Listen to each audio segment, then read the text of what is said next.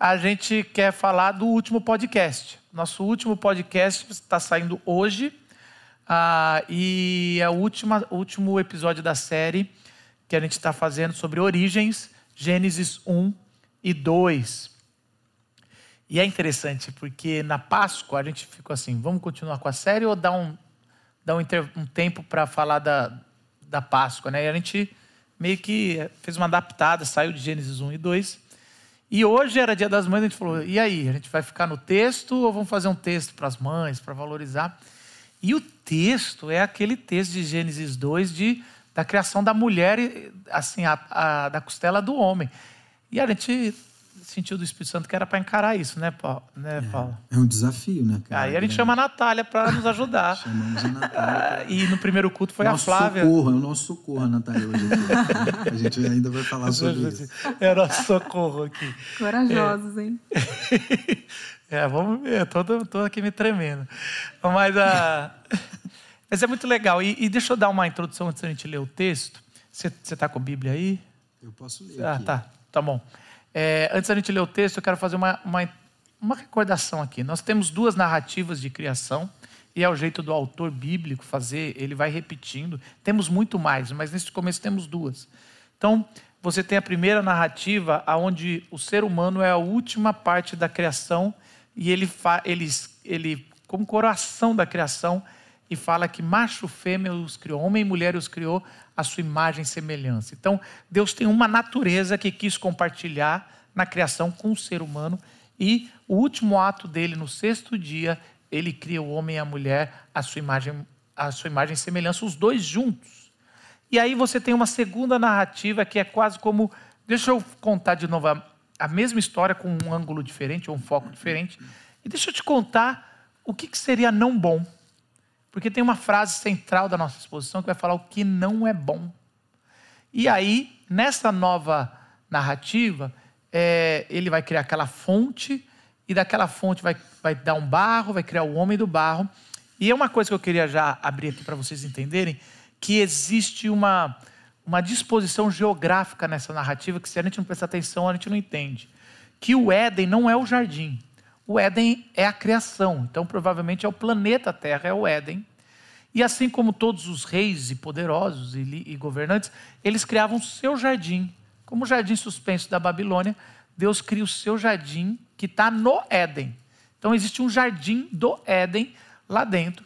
Então você tem o grande paraíso, você tem o Éden, você tem o jardim, e no centro do jardim tem três elementos que é, são ou dois elementos muito conhecidos ali para os povos antigos, que para a gente é meio assim: é a fonte de água viva e as árvores, principalmente a árvore do conhecimento do bem e do mal e a árvore da vida.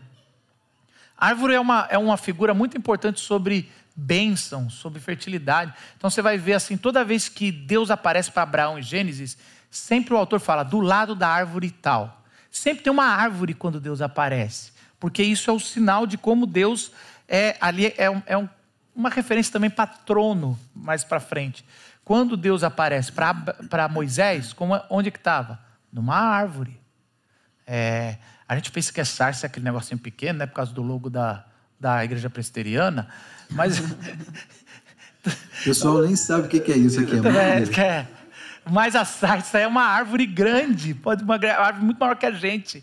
Então, assim, é, de novo, essa árvore e a figura, várias vezes vai se repetir isso.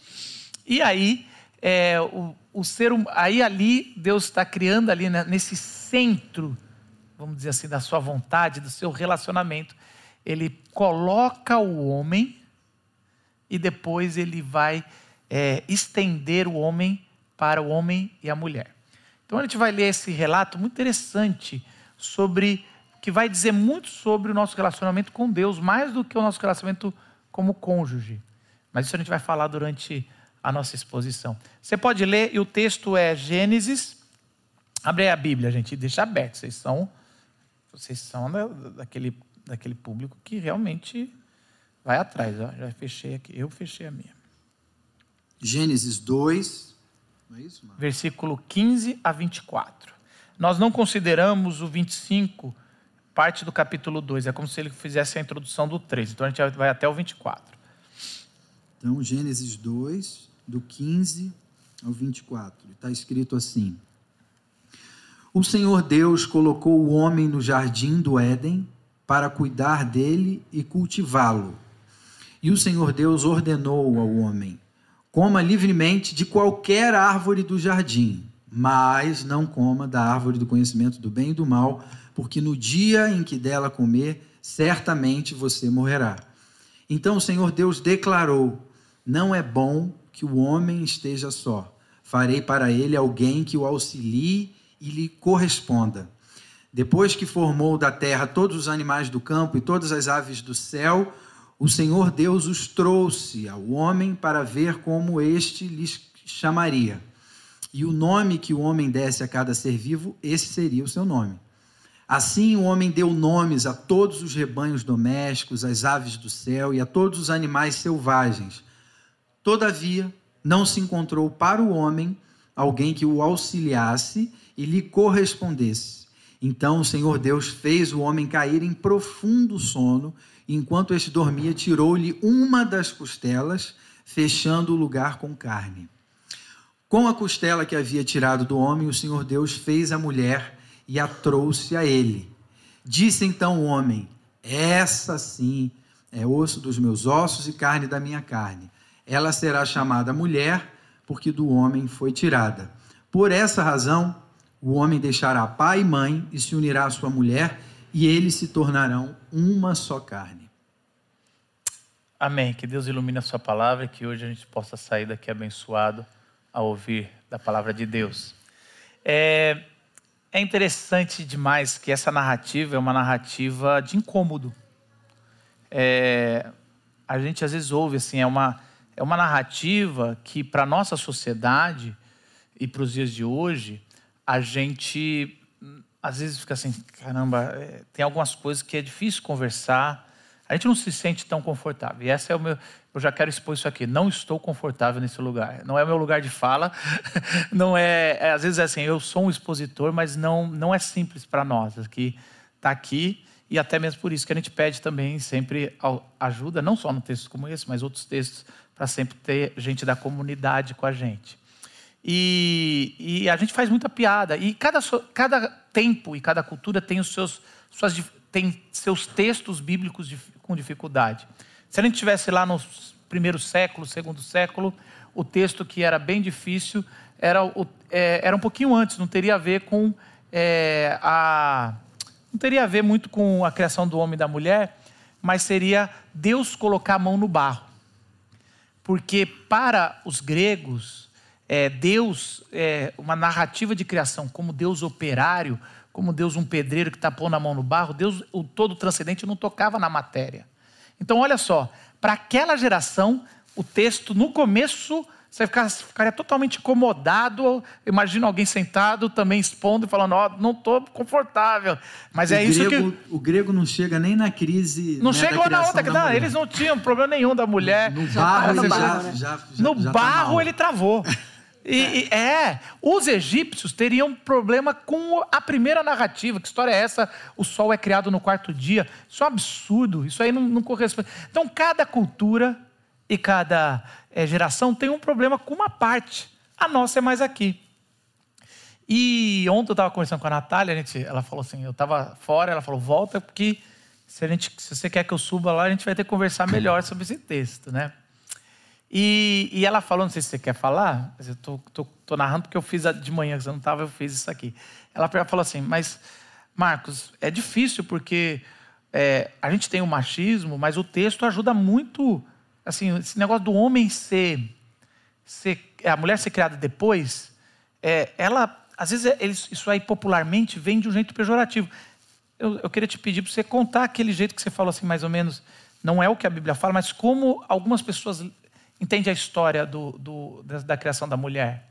É, eu acho que se você é mulher e é, é uma entusiasta do universo feminino, uma defensora dos direitos das mulheres, uma pessoa né, que, que gosta desse assunto, também, se você parou para olhar esse texto, você já deve ter se sentido incomodada, não só com o fato de ter sido feita depois, mas ter sido feita do homem. Né? Então, ficou a narrativa, né, pelo menos é, eu acho que no senso comum, ao longo dos anos, a gente vem repetindo essa história dessa forma, numa tradução pobre, né, de um jeito meio simplista de falar, como se fosse menos importante.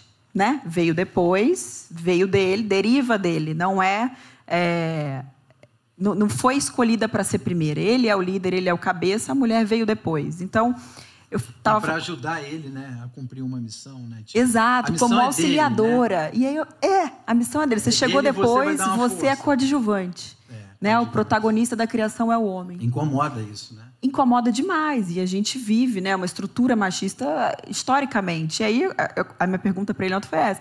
Falei, até que ponto essa narrativa, até que ponto o cristianismo, a história da criação não tem influenciado né, uma sociedade extremamente é, machista que desvaloriza a mulher. Coloca e, a gente em segundo plano, né? É. Eu achei essa pergunta muito boa, porque essa é a narrativa. E, e eu, a gente conversando, e pode ser também uma das, das explicações, mas eu conversando que a gente gosta de culpar o texto, mas não enxerga que a culpa é no leitor, no coração do leitor. E aí eu fiz um exercício com ela, achei interessante compartilhar com vocês. Eu falei, vamos inverter.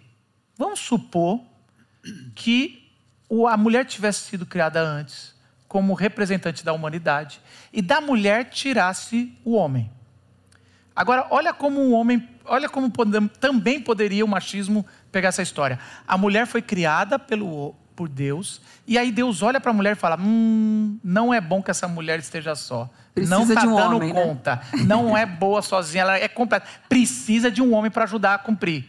E aí a, a mulher tira o homem da mulher para ajudar ela no que ela não é boa. Vocês percebem que não importa a história, o coração do leitor é que vai sempre corromper o texto e sempre vai puxar de qualquer texto o machismo. Então, culpar a Bíblia ou culpar a, a, os textos sagrados por um, um, pecado do dia a dia é, é você tirar o foco do coração do homem.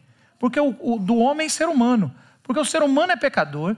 E se a gente mudasse outro texto, não teria. Eles iam encontrar, as pessoas encontram motivos para justificar o seu pecado. Por isso, essa manhã, eu quero convidar vocês para abrir o coração para o Espírito Santo e para a gente fazer uma leitura que respeite o texto e a linha que o autor, que foi inspirado pelo Espírito Santo, está escrevendo. Uma desconstrução do que geralmente a gente já ouviu, porque a gente às vezes ouve coisas que já são repetidas e não para para pensar. Então essa manhã é uma parada, um dia das mães também, uma parada para pensar sobre unidade nas diferenças, sobre como ser um. Um ponto, gente, que eu, que eu acho assim super saudável, que a gente não gosta de fazer, mas é a gente está pronto a desconfiar do texto. Agora, do nosso próprio coração, homem, mulher, ser humano, a gente, a gente, não, a gente não gosta de desconfiar. Dizer, não, para lá, o problema não é meu, o problema não é na minha interpretação. E talvez, eventualmente, esse exercício seja um exercício muito importante, a gente aprender a, de uma maneira saudável, desconfiar da gente. Não, talvez, talvez é. o meu ponto de vista, o meu olhar, o meu coração esteja corrompido. Talvez tenha havido uma, uma, uma queda aí na história que faz com que eu olhe de maneira deturpada. Esse é um exercício importante que o Evangelho nos convida a fazer. Mas é incômodo. É a gente incômodo. não gosta disso. Nos ensinaram nos últimos, no último século a desconstruir o texto e as ideias. Mas a Bíblia nos convida a sermos desconstruídos através do texto. Então o texto ele vai começar e eu quero começar com essa frase, né? É, o homem é colocado no centro do jardim e aí ele recebe uma ordem, uma ordem clara. Olha, você pode comer de todas as árvores, é um fruto, é muita coisa boa. Você pode comer de tudo, eu não te proíbe nada. Você está aqui como é, um rei junto comigo, ser humano. E vamos lembrar de novo, a gente já falou várias vezes, Adão, e aqui no texto não é um nome próprio, é ser humano. Ser humano foi criado do barro. Aí você fala, mas vai, vai tirar a mulher. Ainda não é. O nome próprio só vai cair, ser depois da queda. No, no Éden, quando Deus chamava Adão, os, os dois viravam. Então Adão é como se fosse um sobrenome de uma família. Se eu chamar e falar assim, família Nazaré. Agreste Nazaré? É, Agreste Nazaré. o, o, o Paulo olha, a Luísa olha. Oliver e, Botelho? Isso, Oliver Botelho, aí todo mundo olha. E é exatamente isso. Ser humano, é, Adão é ser humano. E ele foi colocado lá, ele recebe uma ordem: você pode comer de tudo, menos da árvore do conhecimento do bem e do mal. Não vamos entrar na árvore, mas ele recebe um comando. Se você quer ser eternamente relacionado com Deus, e o homem foi criado para se relacionar com Deus no jardim ali mais próximo, no, no centro ali, fala: você precisa cumprir essa pequena tarefa, não duvidar do Criador e obedecer e, e desfrutar da vida, fazer tudo, só que não comer dessa árvore. E logo depois, e aí a gente tem que respeitar o, o texto, ele fala assim: hum, não é bom que o ser humano esteja só. E olha só, ao longo da história a gente sexualiza muito o texto bíblico. A Igreja Católica falava que o fruto era uma maçã que representava o sexo. E que isso aí nunca fez muito sentido, porque é, a sexualidade em cantares e outras partes da Bíblia é descrita com muita naturalidade. Não tem esse, né, esse tabu igual a gente tem na nossa, no nosso tempo. E a gente sempre falou: não, o fruto proibido não é sexualidade, não é o sexo. Só que a gente vem aqui e lê esse mesma declaração de Deus não é bom que o homem esteja só, e sexualiza esse desenho, esse, esse, esse, essa narrativa. Então a gente pensa o seguinte: é solidão, ou é. Nixe, já pensou um. Você sabe, um homem sozinho muito tempo não presta. E é quase isso que a gente está falando. Hum, o desejo sexual, ele vai olhar a vaquinha cruzando com o boizinho, vai ficar assim, e aí a gente. E a gente fazer essa, essa leitura sobre esse texto é extremamente perigoso, porque a gente coloca Deus quase como um. É, eu não queria falar. É, é quase como um cafetão. Porque ele traz uma parceira sexual para satisfazer um homem que não pode ficar sozinho. Isso é deturpar o texto demais, ler esse texto. Deus não é. Essa leitura sexualizada do texto não está no texto. E é pequeno, é muito limitador. É né? aqui, ó, é pequeno, é limitador, é uma, um, um olhar da queda para a queda, querendo tirar valores da onde não tinha queda. Então, a gente tem que entender que quando Deus fala não é bom que o homem esteja só, não tem a ver com a sexualidade. Pode ter um pouco a ver, mas não é isso o foco. E para mim muda tudo o fato de não ser o homem, será a, humani será a humanidade, humano. o ser humano, né? Pronto. Aí já daí um... para frente já é outra história. Já é outra história. Por isso que eu estou falando. Vamos hoje dar uma olhada. E aí você fala, então para que que é aqui? O que, que é, não é bom que o homem esteja só, o ser humano não esteja só? É para cumprir a missão. Você pode chegar a falar, é cumprir a missão de dar nomes, de cultivar. Só que você continua o texto, não é bom que o homem esteja só, vou criar uma auxiliadora que seja idônea. E aí Deus não cria, Deus mostra e ele vai dar o um nome a todos os animais e ele cumpre a tarefa. Então, o ser humano individual, ele consegue reinar e dar nome, dominar sozinho. Então não é isso que não é bom que ele esteja só. E fala que depois que ele deu o um nome, ainda não encontrou alguém que seja idôneo. E aí ele então tem que voltar. Por que, que Deus está declarando que não é bom que o homem esteja só? É porque ele sozinho não consegue cumprir a única tarefa que Deus deu ali em Gênesis 2: não coma desse fruto. Então o que ele está dizendo? Nós, seres humanos, sozinhos, não conseguimos cumprir a nossa tarefa de nos aproximar de Deus, de nos relacionar com Deus e de obedecer a Deus. E esse, isso é fundamental você entender, porque senão a gente não entende a indagação de Deus. Porque a primeira coisa, talvez uma leitura moderna, a gente fala assim, gente, por que, que Deus já cria uma coisa que não é boa? É praticamente é isso que Moisés está fazendo. Eu já, ele já fez a descrição da primeira narrativa, criou homem e mulher a sua imagem e semelhança e viu que era muito bom. Essa é a descrição. É, na primeira, em Gênesis 1, fala sete vezes bom, mas na sétima fala que foi muito bom.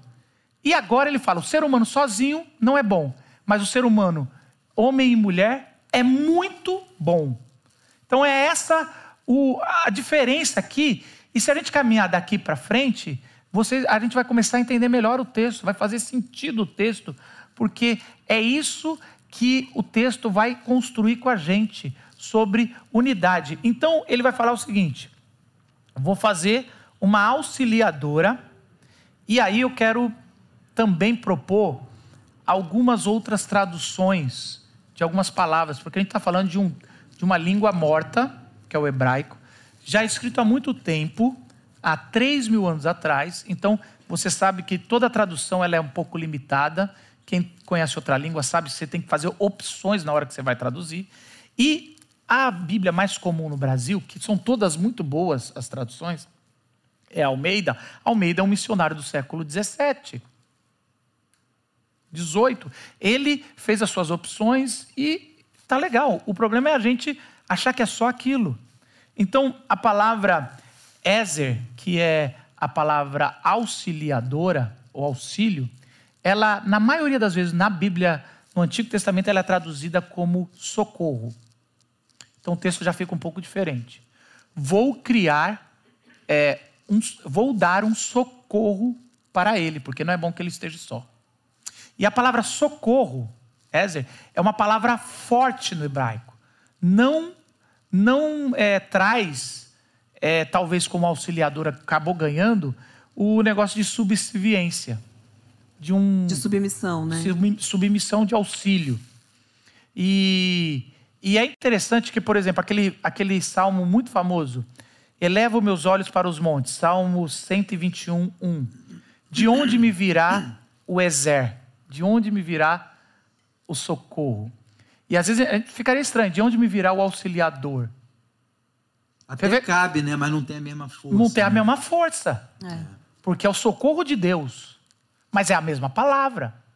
Então, quando Deus fala, vou criar o socorro, socorro para a humanidade, que é mais humanidade, mais, mais um ser, a gente vai ver a potência. Deus está colocando mais potência nessa criação. Então, o primeiro ponto que eu queria parar aqui para a gente conversar é, é que Deus está criando um socorro para o ser humano recorrer para cumprir a para cumprir é, o, o, para ter relacionamento com Deus, para cumprir as ordens de Deus, para caminhar mais perto de Deus. É muito interessante pensar que não foi o Adão que percebeu que era ruim ficar sozinho, né? Ele não chegou a essa conclusão. Foi Deus que, depois de criar, viu que não era bom. Então, assim, é muito, muito interessante pensar que isso também revela é, o relacionamento de Deus com a humanidade. Né? É quase como se ali na criação ele estivesse falando: Eu vou criar, eu sei que você vai precisar de socorro, e eu vou criar o seu socorro é, é, um paralelo que eu gosto de fazer com, com a nossa vida, com a nossa jornada cristã, né? A gente saber que Deus criou, Ele sabe do problema, Ele sabe que a gente vai precisar de socorro e Ele é o socorro bem presente. É, que nem quando a gente vai ajudar um, o nosso filho, mas a gente não, as, as crianças querem começar logo a fazer alguma coisa que a gente sabe que não vai dar conta, mas a gente deixa ela tentar um pouquinho e, e se dar mal um pouquinho. E, e, e para quem não é pai, talvez vai pensar, ou quem não é mãe vai pensar, ai que maldade. Não! É importante a criança ter esse autoconhecimento das suas limitações, para que uma hora a gente fale, olha, posso ajudar? Papai pode ajudar? Pode. E aí a gente entra. E é mais ou menos isso. É, é Deus criando o ser humano sozinho e falando, vou deixar um pouquinho. Olha só, vamos lá, vamos dar nome. E, a, e o ser humano assim, gente, tem alguma coisa errada é didático, né? E, e, assim, né? Imagem e semelhança, né? Criou a imagem e semelhança. Imagem e semelhança de um Deus trino, de um Deus coletivo,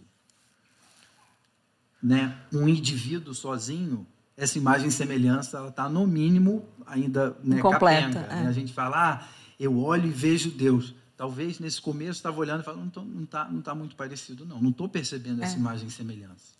Interessante. Está sozinho. É, ontem... Ainda não é humanidade mesmo, é um carinho. Não está revelado. E é interessante que a gente não questiona, não costuma questionar os papéis da Trindade. Né? A gente não faz uma escala de valor sobre Deus, Pai, Filho e Espírito Santo. Mas a gente faz uma escala de valor sobre o papel do homem e da mulher. Né? É por, isso que é importante que na, na, na narrativa já se resolveu isso sobre valor. Em Gênesis 1, homem e mulher os criou à imagem e semelhança. Ontem eu estava com, Tava pegando a minha camiseta autografada do Mosquito do Corinthians. Moral, e hein? foi muito legal assim, tava lá. Na verdade é pro Daniel, vou dar de aniversário semana que vem. Vou tentar fazer ele seguir esse karma que eu tenho de ser corintiano. E, e aí a gente. é, eu lembro, ele e, e a Rafaela e o Mosquito, eles têm uns gêmeos. E aí, eles têm gêmeos, eles estavam ali, eles estão fazendo aniversário dois anos hoje. E aí, os dois estavam assim, e o menino parece muito o pai e a menina a mãe. E, e é muito interessante, falou, nossa, dividiu certinho. Esse foi o comentário ali, ó, cada um pouco. E é um pouco que você falou, a imagem e semelhança, a gente tem um filho, e eu não sei se, quando a gente tem um filho, a gente fica brigando quem parece mais, né?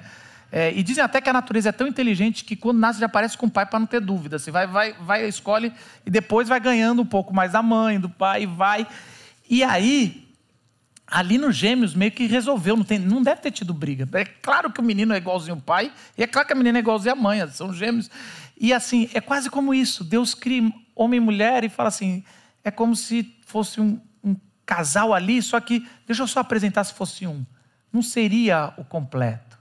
E é, e é interessante isso, a gente precisa começar a ler o, o auxiliadora como um socorro. Eu acho que ajuda muito mais a gente entender, porque tem uma potência muito mais.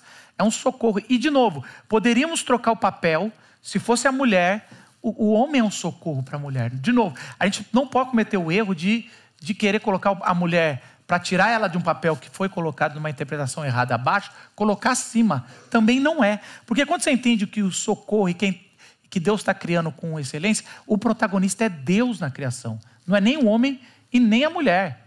É Deus que é o protagonista. Então, Ele está colocando socorro. Então, nós não precisamos estar só. E não é bom. E, e essa mensagem na cidade de São Paulo faz toda a diferença. Porque o que acontece? Essa cidade é uma cidade de pessoas que chegam o tempo todo. Todo domingo nós temos pessoas que foram transferidas para cá, que estão fazendo é, estágio. Como é que é aquele negócio que o médico faz? Residência. Residência, por causa da USP, e não sei, os doutores e mestrado. Tem aqui todo mundo. Só que essa cidade é extremamente sozinha. E as pessoas procuram igreja por causa disso. Não tem nada de errado. Ah, vi na vila, vai pesquisar lá. Igrejas descoladas. Aí tem Ibabe, o cara fala muito grande. Vila, vou tentar. E aí tem mais umas outras assim que eu, eu sei que vocês estão rindo porque foi isso que vocês fizeram. A gente já sabe o caminho, a gente já conversou muito com vocês. E, e, a- e é isso, essa é a mensagem para você que é de fora. Também para os de dentro, mas para de fora vai fazer muito mais sentido. O que Deus já falou para tempo quando você chegou em São Paulo, não é bom que você caminhe sozinho. Isso é, uma- é algo que Deus falou na criação. E, e, de novo, não tem a ver com homem e mulher, não é, tem a ver com casamento. Isso não está limitado à questão do casamento. Casamento não tem. Tem gente que está casado e está sozinho. E tem gente que, tá soz... que não está casado, está muito bem. E não tem que ter, e não tem que casar. Se não sentir que tem que casar, está bem. Isso aqui não é uma determinação dizendo, gente, não vamos ficar solteiros. Isso é. Talvez esse seja o texto mais pregado em casamento, né? É! Não, gente, é. É, é. É, é um texto mais pregado em casamento. E não tem problema pregar em casamento. Não tá, não tá, é, um, é um texto lindo. Se a gente entender que isso não é um, um tipo de regra que Deus está falando. Agora, descobrir. Porque a gente trata Deus como se fosse nós. Descobri, criei, primeiro homem, vi que um errei. Pegou mal. A partir de agora não é bom. Deus não é pego de surpresa. E o texto continua, e aí eu acho que a gente tem que também traduzir o, o- um pouco melhor a segunda parte dessa declaração. Vou criar um socorro que seja idôneo ou idônea. A palavra idônea também traz uma fraqueza, que pode não ter sido no passado, mas com o tempo ganhou uma. uma o idôneo, o que, que passa na cabeça de vocês quando você fala assim, o idôneo? Ai, de um jeito popular. santinha. Perfeitinho. Submissa, recatada e do lar. Ah, maravilhoso. Hoje o Paulo tá bom. ó. Ele tá, hoje é ele isso tá aí, tá. ele tá. E é isso, é. É isso, pastor, é isso? Perfeito, É né? isso que as pessoas Resumiu, pensam. Fechamos, vamos embora? É, essa palavra, neged, ela tem duas outras traduções. E, de novo, é, idôneo, é, ela representa, de todas as vezes que essa palavra ap- aparece, menos de 5% com essa tradução. A tradução mais comum é ao lado ou à frente. E, e, tem alguns salmos que a gente eu dei uma olhada. De novo, é um, o clamor do salmista fala: Senhor, estou desesperado, que o Senhor possa estar neguede de mim, à frente de mim. E de novo, à frente como proteção, palavra poderosa, como um escudo. São características do próprio Deus, né? Do próprio Deus. E aí, você tem de novo uma, uma outra tradução, como se você possa estar na frente, como Deus está na nossa frente na batalha. E olha só, por que, que essa tradução ela é uma ótima tradução, se fosse à frente ou ao lado? É porque quando Deus decide é, fazer a extensão do ser humano, ele põe o, o, o homem para dormir e ele tira uma costela. E eu, eu, eu sou filho de pastor, mas filho de humorista, né? Tem essa equação aqui que. E, então, assim, até é difícil eu pregar, porque tem muitas, tem muito humor que eu já ouvi nesses textos, né? Bons e ruins. E, e é interessante que meu pai sempre falava: vamos imaginar se fosse outra coisa. Se fosse um pedaço do cérebro que arrancasse e colocasse ali para a mulher. Ou se fosse um coração, tirasse o coração do homem e colocasse. E, e esse convite que eu era de, desde a infância, que meu pai me chamava, era muito bom, pedagogicamente. E se fosse outro? Trabalha com isso. Por que, que Deus escolhe uma costela? Aí vinha a piada, porque mulher é osso duro de roer. E aí, eu falei que era ruim as piadas. E aí, e aí a gente. E aí a gente vai, vai olhando ali a costela, essas coisas mas é porque, como a palavra é, neged, ela é à frente, para o ser humano, aqui o peito, o tórax, é a vida, a alma. Quando Deus sopra o seu espírito, ele sopra para cá e, os, e o, o, ser humano vive. A gente meio que acha que a nossa alma está meio no cérebro, né? a gente acha que é aqui, talvez, os modernos. Mas aqui é o lugar da essência, do coração, do que, tá, o que dá vida. Então, quando ele quer pegar esse símbolo de, de, de Neged, ele tira uma costela, porque é a costela que protege a vida, que está ao lado, que está à frente protegendo a vida. Então, quando Deus usa essa expressão, é que seja um socorro, que seja a proteção da missão. Então, o que Deus está dizendo é o seguinte: vocês precisam o ser humano precisa sempre de um parceiro para guardar a missão que eu dei. E qual é a missão? Vem se relacionar comigo do meu jeito, Deus está falando. Vem, não coma desse fruto. Então, é, e é irônico que porque Deus queria alguém para proteger a missão, mas mais na frente foi quem protegeu que é, cedeu a tentação para a serpente. Mas até isso eu quero desafiar vocês, eu não, não vou entrar lá, mas eu quero distorcer, porque a gente sempre fala, a serpente foi na mais fraca. Mas a conquista das cidades, primeiro você derrubava a muralha para depois você entrar no coração de uma cidade. Primeiro você quebra a costela para depois você destruir o coração. E, e o silêncio de Adão, quando Eva leva fruto para ele, revela que Adão era muito mais fraco e muito mais suscetível. Pelo menos uma proposta aqui para você pensar para você sair de novo da sua zona de conforto de interpretação. Então, é, a tentação e a mulher caindo, ela, ela é, ela é uma, uma figura do ser humano ao todo caindo. Do me, se não é do melhor, de uma parte que foi feita para proteger a missão. E aí, Paulo, em Efésios 5, vai citar isso. E esse é o problema. Gente fala, mas e Paulo, Marcos? Paulo está falando assim: ó, mulheres, sejam submissas aos homens, porque lá na criação ele cita esse texto, a mulher foi feita depois do homem. Só que submissa não é subserviência. Uma vez a gente estava fazendo uma pregação e, pre... e eu estava fazendo um casamento e o casal que estava casando ele falou: só quero uma coisa, Marcos. Tá bom, o que, que você quer? Quero que a Natália esteja fazendo casamento junto com você. Eu falei: tá bom. E eu levei, e, e o melhor da pregação foi ela, para variar. Eu queria que você falasse aquilo que você falou sobre é, submissão. Eu acho que né, a gente veio, vem evoluindo essa, esse entendimento ao longo dos anos, né, principalmente entendendo é, o, o, valor e, e, e, tudo que Jesus fez pela mulher. Né? Então, a submissão, na minha visão, né, eu gosto de entendê-la como debaixo da mesma missão. E isso não tem é, juízo de valor. Né? A gente está guardando a missão junto. É, eu estou debaixo da mesma missão do Marcos, você está debaixo da mesma missão do seu marido.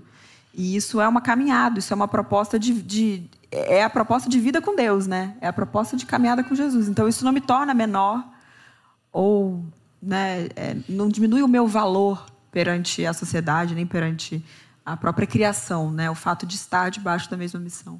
E a missão é conhecer a Deus a cada vez mais. Por isso que Paulo está puxando isso. Mulheres, seja submissa aos seus maridos na, sob a mesma missão de cumprir, de obedecer, porque vocês são socorro. Só que logo depois ele falou: maridos, amem as suas esposas como Cristo amou a igreja, que é uma submissão, né, Paulo? É submissão também. Porque como que Cristo amou? Se submetendo à vontade do Pai se sacrificando. Ou seja, está falando de submissão duas vezes, com né, palavras diferentes. Mas poderia ser: mulher, seja submisso, né, submissa ao seu marido. Marido, assim como Jesus se submeteu por amor, seja submisso à sua esposa. Só que está falando com palavras é. diferentes. E aí a gente gosta muito de pegar, ó. Só, só o da mulher, né? Não, e, e, até isolando isso, né? Que, que, que, mulher que não gostaria de ser submissa a um marido que vai se entregar por ela como Cristo se entregou pela igreja? Qual é o problema, né? Se a gente continua o texto de ser submissa a um homem que vai dar a própria Aliás, vida por amor. É isso. Quando a gente entende é. a cruz e o que Jesus fez por nós, e a gente fala, Senhor, eu entrego minha vida, não é a submissão? Eu me, Aliás, eu esse... me submeto àquele que se submeteu por mim, né? Isso. É uma submissão mútua. É. Uma submissão de amor. Não de obrigação, não de lei. Se a partir do momento que você entende isso como uma lei, ó, tem que ser submisso. Já quebrou, saiu o espírito. Já saiu o espírito. Uma outra tradução também que é muito comum é espelho, a imagem. Então, eu vou criar um socorro para o ser humano que seja como uma extensão. Então, a, é interessante que Deus não pega do barro e fala: não é bom que o homem esteja só. Espera aí, vem aqui, cria do barro e faz a mulher. A, a narrativa mostra claro que um é extensão do outro. Assim como no primeiro capítulo, Deus está o tempo todo dividindo. Então, o que, que ele faz? Ele, essa divisão não é ruim, ele está mostrando a essência de dois em um. Então, ele está fazendo assim: olha, é, é, ele haja luz e Deus separa o dia da noite. Aí ele fala: haja firmamento e Deus separa as coisas do alto com as coisas do céu, de, do, do, da terra ou do chão. Aí ele fala: é, haja terra, ou a, ele começa a criar, ele separa o, o mar da terra. E aqui ele está fazendo o mesmo processo. Já viu que não é bom? Deixa eu, deixa eu fazer uma extensão, deixa eu dividir. E é interessante que os pais da igreja, é, no século, século 3, 4, chama pais latinos, eles, lendo a Bíblia, eles tinham que entender direito o que é esse negócio da trindade. Parece que a narrativa da, de Jesus, ele também é Deus, mas é. E aí eles começam a definir nos seus concílios o, o conceito de trindade. E o conceito de trindade é Deus Pai, Deus Filho, Deus Espírito Santo, são três pessoas em uma mesma essência indivisível. A questão é que talvez eles não tinham noção que essa é a descrição do casamento e da igreja. O, e é a descrição de Gênesis 2. Essa divisão que Deus faz, ou tirar a mulher, vai depois falar que eles vão se tornar uma só carne. Então são duas pessoas, o ser humano a igreja, vocês são pessoas, mas da mesma essência de Deus, indivisíveis. E isso eu acho que, para mim, é o mais sublime, é um mistério. Sabe o que Paulo fala no mesmo texto que ele falou: mulher seja submissa ao homem, homem seja submissa à mulher. Por essa razão, aí ele cita o texto: por essa razão, homem deixará pai e mãe e se unirá à sua mulher, e os dois se tornarão uma só carne. Este é um mistério profundo. E é que é? Refiro-me, porém, a Cristo e à igreja. O próprio Paulo está lendo esse texto pensando em algo espiritual, não sexualizado. Ele não está fazendo. A pregação de Paulo não é do casamento, ele está pensando em Cristo e igreja. Assim como as pessoas é, no Antigo Testamento já liam é, cantares com a perspectiva de, do relacionamento de Deus e dos homens, a, a igreja já estava lendo a criação na perspectiva de Deus e do ser humano. Então a gente vai ver claramente, é, não só é, o, Deus falando, não é bom que o ser humano esteja só, vou criar um socorro, vou criar é, alguém, um companheiro, uma companheira, vou criar alguém semelhante, a imagem e semelhança, que seja um só, mas também vou criar é, um corpo para se pertencer. E aí a gente começa a entender o resto da Bíblia, porque tudo que acontece aqui em Gênesis 1 e 2, a gente viu ao longo da nossa série, ele ganha proporções muito maiores com o tempo. Não pode se limitar aqui. Então a gente vai ver claramente é, a igreja como corpo de Cristo tendo um outro significado. A igreja é a unidade de, de Jesus, mesmo que a gente nós somos seres, somos pessoas diferentes uns dos outros. Não é algo homogêneo. Igreja não pode ser homogênea. Igreja não pode ter público-alvo. Igreja não pode ter nicho. Então também você querer uma igualdade de, de papéis ou de qualquer coisa que seja. Não sou igual, nem eu como homem, nem Paulo, muito menos eu e Natália.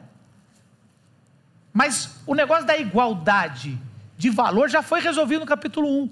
Homem e mulher os criou a imagem de Deus. E é a natureza de Deus que está sendo criada. Então, não é que a gente vai tentar ser unido para ser igreja.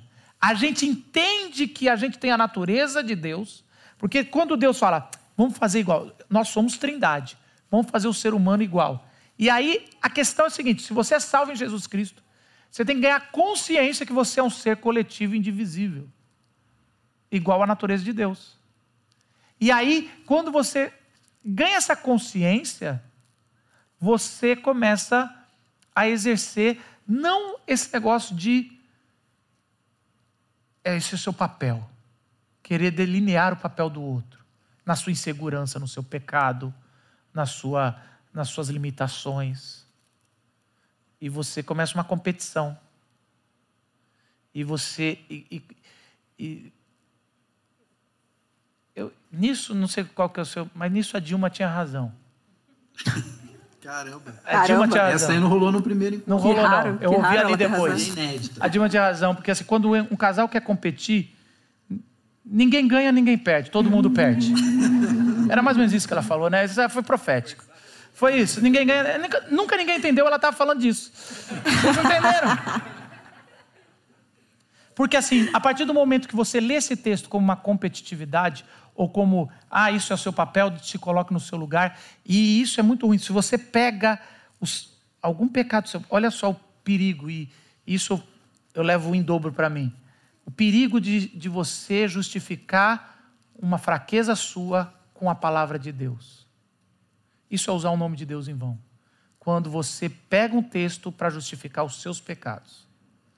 E às vezes a gente faz isso com a pessoa que Deus separou para ser a maior representatividade da união. Porque tem isso, o casamento ele tem essas coisas. Agora, talvez aplicando um pouquinho no casamento, depois eu vou sair dele. Tem esses negócios, a gente encontra alguém, essa pessoa, a gente abre o coração e a gente divide tudo, mais essência da nossa vida. Só que com o tempo, parece que o pior fica para o cônjuge e o melhor fica para os externos. Porque para os externos a gente não pode ser quem a gente é. E para a pessoa que está do lado, que já nos aceitou, a gente teoricamente pode já ser o que a gente é. Só que aí a gente começa a, a usar a graça de Deus contra o Deus da graça. Aí a gente começa a dar o maior presente que a gente tem, que é: eu posso ser diante de você quem eu quiser, eu vou ser a pior pessoa, porque você vai aguentar. Isso é cuspir no prato que comeu, isso é, é não valorizar o lugar. Deveria ser o contrário, mas a nossa natureza pecaminosa faz isso. Mas deveria ser, já que eu posso ser quem eu quiser, eu, já que você me deu esse presente de eu ser quem eu quiser, eu vou ser o melhor para você. É. Eu vou me submeter para que você seja a potência. E quando alguém ouve isso, a pessoa fala: não, não, não, eu vou me submeter para você ser a potência. É a diferença do tênis e do frescobol. O, o, o tênis alguém tem que ganhar. Então você joga para o outro não pegar e não devolver. Quando você entra no casamento como tênis, aí você fala: olha essa minha jogada, olha o meu saque que maravilhoso. E a pessoa vai olhar e você ganhou e, e os dois perdeu. Ninguém ganha, ninguém perde. Mas no frescobol, os dois estão jogando e quando um, se você quer continuar ganhando, você tem que jogar melhor para outra pessoa devolver melhor. Você tem que, se você quer palavra de afirmação, você tem que jogar a palavra de afirmação para receber. Se você quer presente nos dias das mães, dá presente no dia dos pais. Se você tem isso. Se você quer um presente maravilhoso no dia das mães, tem que dar um presente maravilhoso no dia dos pais. E se você quer, se vo... e se você não deu um presente bom, ou você não deu qualidade de tempo, eu vou dar porque eu quero mostrar o que eu quero receber. Não achar que você não deu, eu não vou dar. É diferente, é frescobol melhore a jogada ruim, que a próxima vai vir melhor. Nossa, o, mas... No Frescobol, Marcos, no Rio, não sei se aqui em São Paulo também é assim. Você, quando você faz uma jogada ruim para o outro, você fala, mal minha, desculpa. Né? E, e acho, acho que nesse sentido, não só você tenta dar o melhor, mas quando você vê que, que, que você mandou mal, você reconhece, você fala, mal minha, mal minha. Não sei como é que é em São Paulo. Mas. A gente não joga frescobol, isso Ah, é, foi só um exemplo. Isso não é coisa. Aqui é beach tênis, Isso não é coisa de gente decente. beach tênis. É beach tênis. A gente é. Deixa eu Aqui, encerrar. já. Posso, posso ler uma coisa aqui que uma pessoa que está aqui, Tá que eu amo muito, que me ensina muito, me mandou? Manda, manda. Só um. Só um... Tá tudo diferente segundo o tá legal. Unidade sem diversidade é uniformidade, tédio. Diversidade sem unidade é cacofonia, é caos. Unidade com diversidade é harmonia. Obrigado, Lu. Ah, é boa. Te amo, minha pastora. Tá vendo? Tinha que dialô. Deixa eu encerrar falando uma coisa muito interessante, como esse texto vai. É o que eu falei. A igreja não tem, Paulo não teve problema de enxergar esse texto muito mais do que algo entre homem e mulher. Porque o texto não é para falar de. O texto não é para falar de casamento. Pode falar? Pode. Mas não é. O texto é para falar do ser humano. E o texto é para falar do povo de Deus. E é interessante que Jesus, quando ele veio cumprir o que a gente descumpriu, ele, ele quer corrigir algumas coisas. Por exemplo, é interessante hoje ser o Dia das Mães e a primeira coisa que o pecado fez no casal foi fazer o homem, é, assim que eles pecaram e a queda começou a chegar, fala- Deus falou como consequência, começou a dar as consequências que cada um ia sofrer. E ele falou assim: Olha, mulher, você vai ser é, depender do homem. Você achar que você só pode ser alguém perto de um homem, você vai depender vai- e ele vai te dominar. A primeira coisa que acontece é Adão chegar para Eva, para a mulher que não chamava Eva, e falava: O seu nome é Eva. E o nome Eva é bonito, o nome, o nome Eva é mãe, o nome Eva é vida, porque você vai gerar vida. E, e eu lembro que eu falei, mas é o primeiro ato de Adão de, de deturpação do que Deus mandou. Deus nunca falou para ele dar nome para nenhum ser humano. Ele não poderia dar nome para Eva. E aí alguém tinha falado para mim: Nossa, mas Eva é tão bonita, como é que pode ser pejorativo? Eu falei: Só quem é casado sabe que ser mãe é maravilhoso, mas tem vezes que o marido está com raiva Você é a mãe deles, faça isso. Olha como você pode pegar o nome mãe e jogar lá embaixo no lixo. Se você está jogando como uma tarefa mal feita ou algo que tem que ser só seu. E foi isso que Adão fez: Você é Eva. E eu, como coloquei o nome nos animais, eu te domino. E Jesus, e Jesus ele vem para corrigir os erros da humanidade, porque a gente não tem mais a união. Um quer colocar o nome no outro e falar o que, o outro tem que fazer, o que não tem que fazer. Um não consegue mais cuidar da própria vida e, e cuidar da vida do outro coletivamente, com amor, mas querendo descer o bedelho. E aí Jesus, no, na hora que ia fazer a principal união, que é a cruz, ele pega, na última ceia, ele pega o pão e fala: Esse representa o meu corpo eu sou uma só carne. E aí ele faz exatamente o que acontece em Gênesis 2. ele tira do pão a costela, ele divide o pão e fala: Hoje à noite na cruz eu vou ser dividido. Mas não como é isso dividido. Eu divido o meu corpo para que vocês sejam uma só carne. A verdadeira união, a verdadeira uma só carne, é em Jesus. É Jesus que nos traz de volta a união. Por isso que não vai existir casamento pleno sem Jesus. É Jesus que faz a união do casamento, mas é Jesus que faz a união da família. É Jesus que faz uma, uma união entre a sua vocação e seu trabalho e o, o lugar que você está. É Jesus que vai fazer a união da igreja. E é Jesus que vai fazer a gente voltar a ser um com Deus e voltar para o centro do jardim do Éden, Amém. do paraíso. E essa é, a maior, essa é a maior essência dessa história. Nós somos a mulher, a igreja é a Eva, a mulher dessa história. E é aí que a gente ensina. Por isso que Jesus começa o seu ministério aonde? No seu primeiro milagre, um casamento.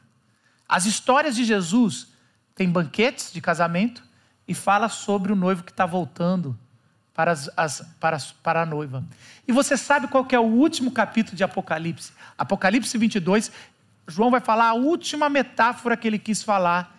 E a última metáfora de João, ele fala assim: o Espírito e a noiva, que a igreja, clama: vem, noivo. O último ato redentor é o casamento entre Jesus e o seu povo. Isso é união.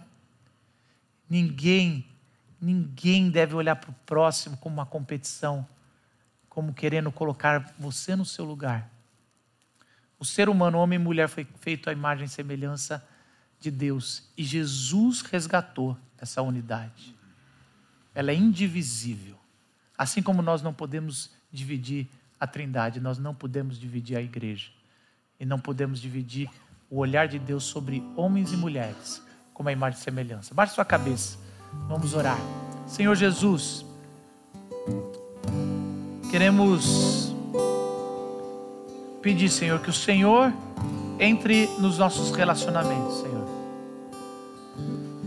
Senhor, que texto maravilhoso, porque o seu Espírito vem com, com a sua luz e, e vai trazendo coisas, arrancando preconceitos, arrancando dúvidas, Senhor, e colocando o seu Espírito, Senhor, que traz a união.